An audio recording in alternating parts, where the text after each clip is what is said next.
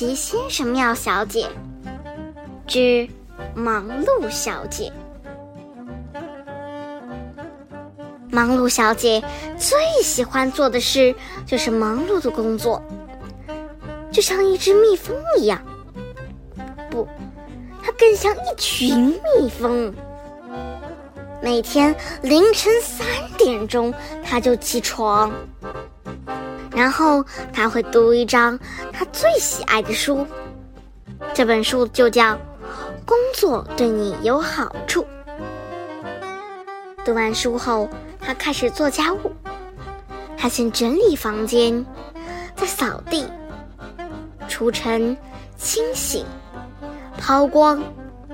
直到一切都变得一尘不染，最后，他还要从上到下，从下到上，再次清理房子，直到确保任何一个角落都干干净净的。他甚至会给面包除尘，给黄油抛光。忙碌能给他带来快乐。他从不会停止工作去休息，哪怕只是一分钟，甚至一秒钟。他从凌晨三点一直忙到午夜后。可是上周一，情况突然变了。忙碌小姐没能在凌晨三点起床，到了六点钟。他仍然没有起来。九点钟了，他还躺在床上。他生病了。哦，多么不幸啊！他哭道：“我什么也做不了了。”他给包尼好医生打了电话。五分钟后，医生赶到了。医生让他伸出舌头检查他的喉咙。还看了他的手和脚。你需要休息，长时间的休息。医生满面笑容地说：“长时间的休息。”忙碌小姐哀叫道：“哦，多么不幸啊！”只听“砰”的一声，她郁闷的晕倒了。幸运的是，她倒在了床上。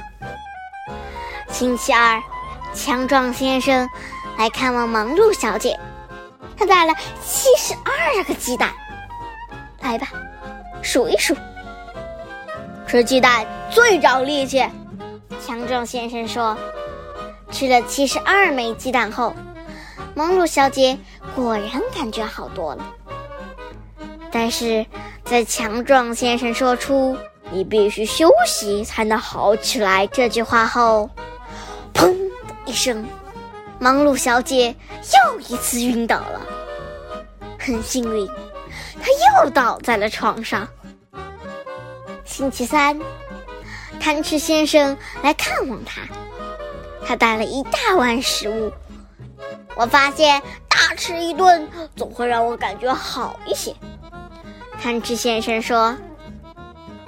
忙碌小姐大吃了一顿。他感觉比以前好多了。可是，在贪吃先生说完“你现在必须休息，让你的胃把食物消化掉”之后，再次传来“砰”的一声。你知道怎么回事，对吗？没错，梦露小姐又一次晕倒了。星期四。荒谬先生突然来探望忙碌小姐，他给他带来了一把雨伞。你好，他说：“我听说你不舒服，其实你不需要休息。”忙碌小姐听了，高兴的立刻跳下床。你需要度假。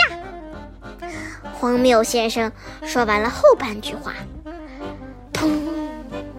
你猜的没错，忙碌小姐又一次晕倒了。瞧，你看起来好多了。荒谬先生说着就离开了。他居然是从敞开的窗户中爬走的。忙碌小姐站了起来，微笑爬上了她的脸庞。荒谬先生说的话真有点道理。他之前从来没有想过要去度假，他越想越开心。他设想了所有要做的有趣事情，制定旅行计划，外出购物，为旅行做准备，收拾行囊。此外，他还得学习一门外语，并且阅读大量介绍度假地方的书籍。要做的事儿真多呀！忙碌小姐高兴的笑了。又到了星期四，她在凌晨三点钟就醒了，一切都准备好了。忙碌小姐度过了她有生以来最忙碌的一周。这说明了一件事：她现在只剩下一件事要做了，那就是。学习闲呆着，什么都不做。